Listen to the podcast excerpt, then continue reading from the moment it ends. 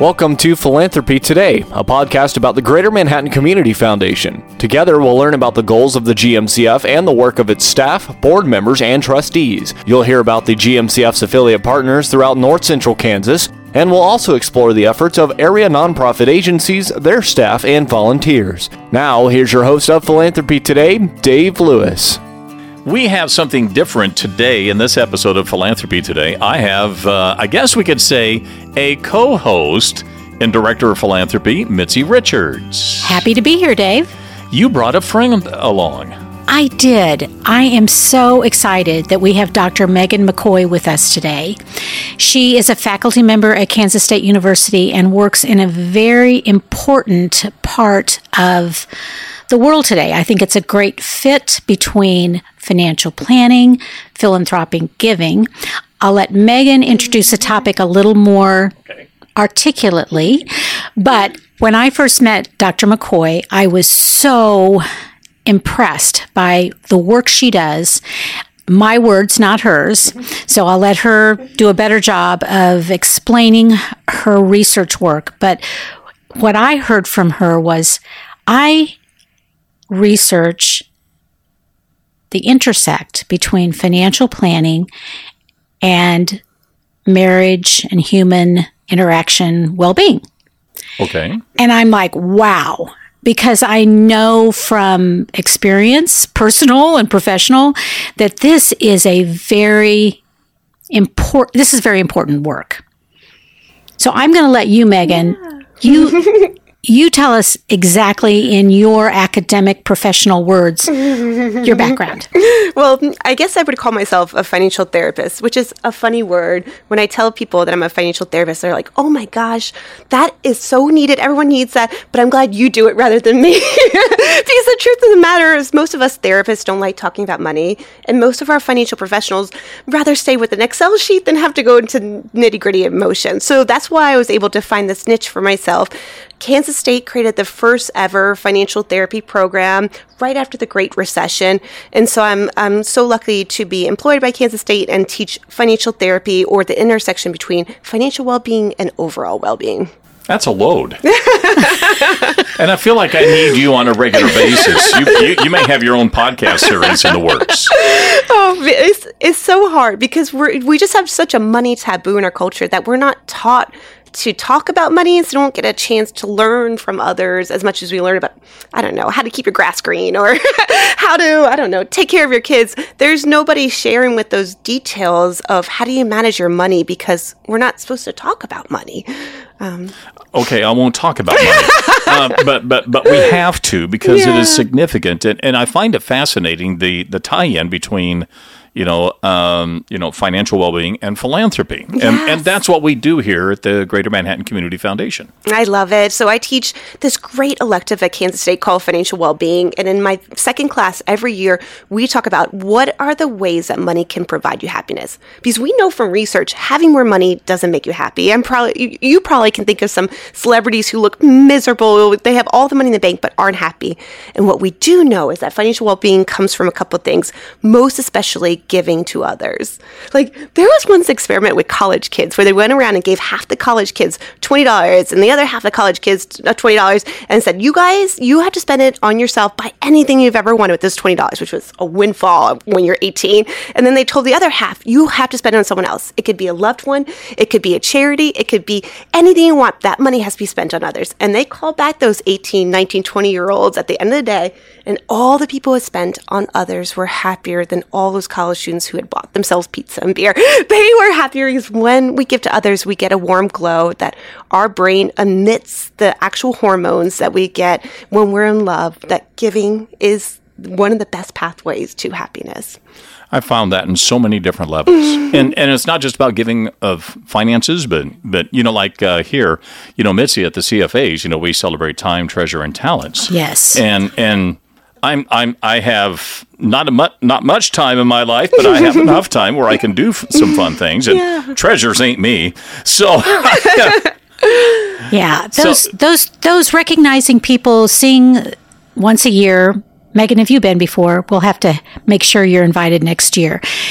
that one evening is full of so much joy, so much positive energy, recognizing people in the community who do give generously. And you look around those in into those faces and those are happy people. Those are happy people. Yeah. They get the warm glow. you know, and and for many, you know, like from from some of the uh, the nonprofits, you know, it's important for them to to get the awareness, to create the awareness, but uh, the financial aspect is is tantamount to their capacity to serve those that are in need.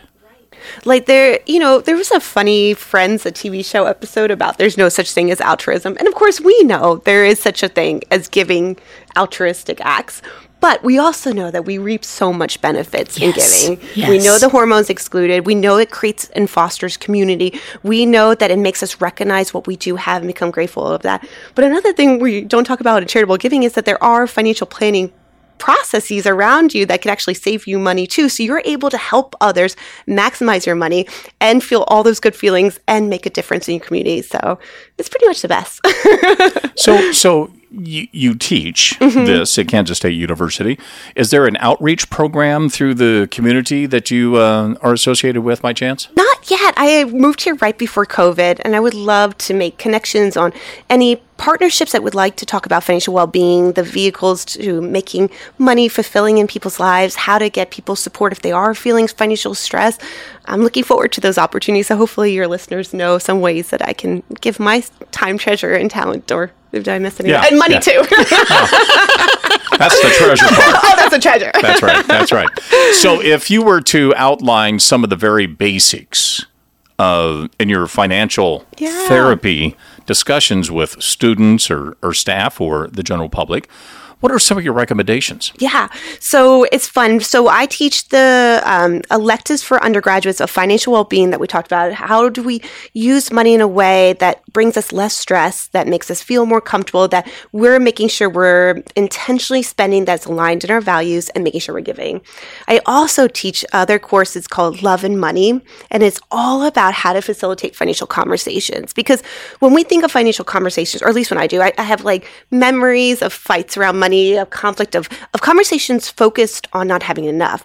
But there's an amazing researcher, Dr. Sonya Lutter, has done research about how financial planners are accidentally making people's marriages better. Because when you have healthy financial conversations, what you're really doing is dreaming about your goals, dreaming about your future, tying your life to your loved ones, letting your loved ones know your values. And so, in a lot of my love and money and money relationship classes, is how to talk about money in a way that's healthy and happy and, and fruitful. We're visiting today with uh, Dr. Megan McCoy. She's with Kansas State University, where she is a financial therapist. and Mitzi Richards, who is Director of Philanthropy here at uh, the Greater Manhattan Community Foundation. And Mitzi, I'm just going to kind of push this over to you because, you know, this is a perspective that I don't think a lot of people take into consideration, you know, the discussion, the things we don't like to talk about money. But in the world of philanthropy, you know, um, you know, people want to be able to do things, and it's good to give them maybe some some perspective on how they can reach those philanthropic goals. Dave, that is very true. You and I have talked many times about how Kansans don't want to throw a broad blanket, but mm-hmm. most of them are very humble, hardworking people. They oftentimes have acquired wealth that is maybe exceeded their expectations a bit.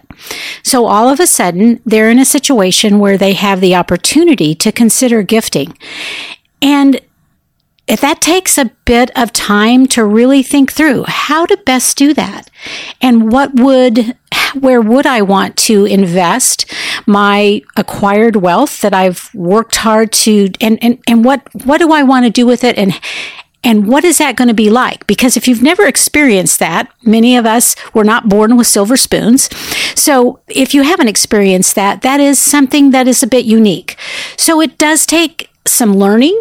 Um, that's what I am so impressed with the fact that Dr. McCoy is sending our students out with this acumen as young professionals because oftentimes in my work working with individuals often they would look at me and say well you know i do have resources to gift but i really i just don't really know how i feel about that and it takes a while.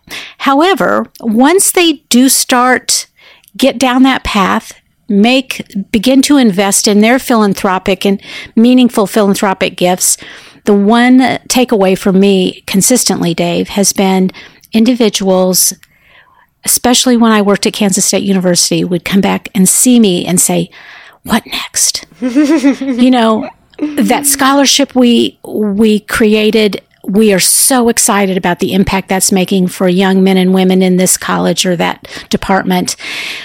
We are really excited about the capital we helped invest in a new laboratory or something physical on the campus. Now what? Because they've gotten such joy and feel so much just accomplishment personally. But I like the way you put it, Megan.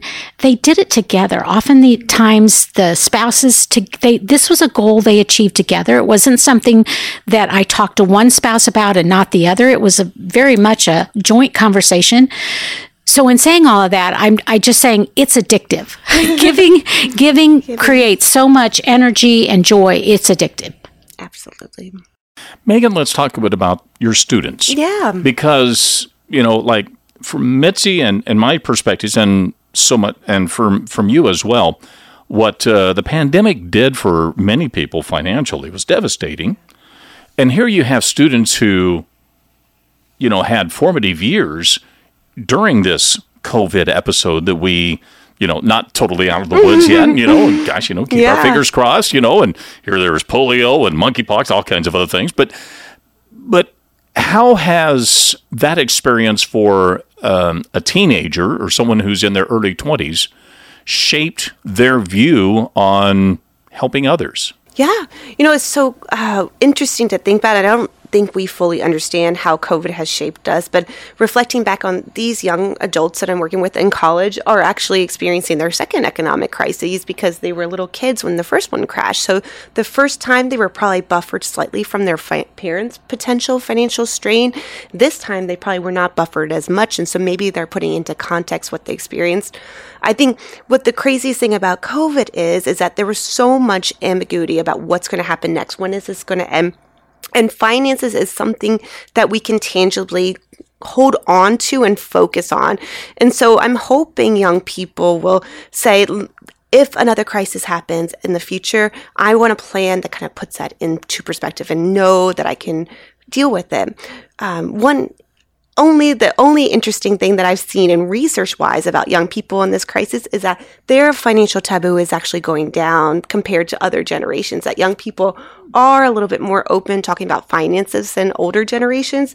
I don't know if that'll transform. Maybe it's easier to talk about it when you don't have a lot because when I was in my 20s, I didn't have much.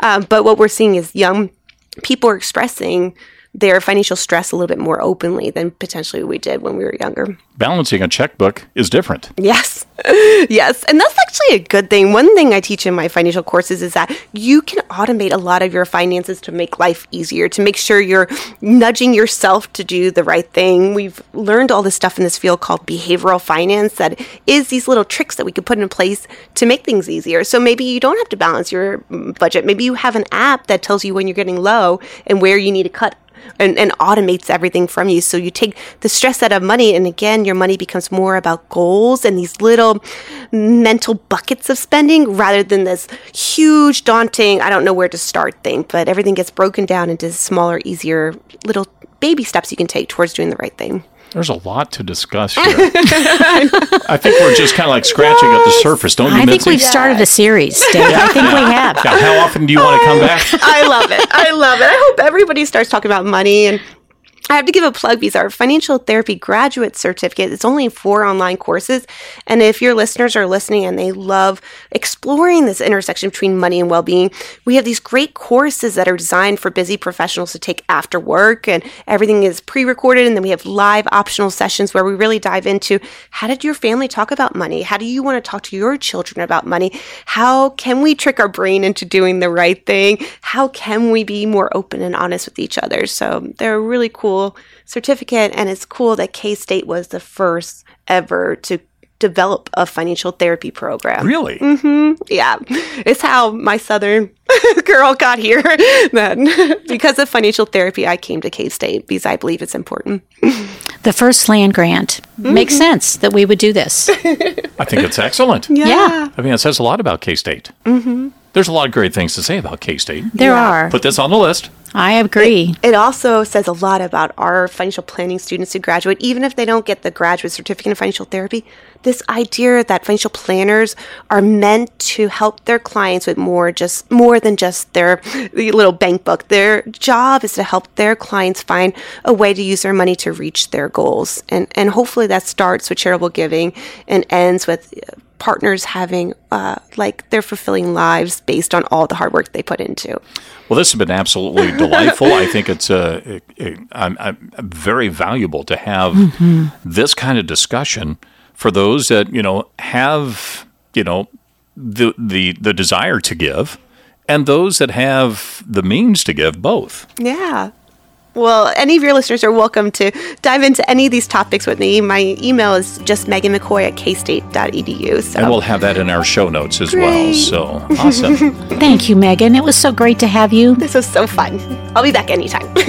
Awesome. Keep up with Philanthropy Today by following or subscribing to our podcast on your favorite apps. To learn more about the Greater Manhattan Community Foundation, visit our website at mcfks.org. Philanthropy Today is produced by Ad Astracast. Follow us online at astracast.com.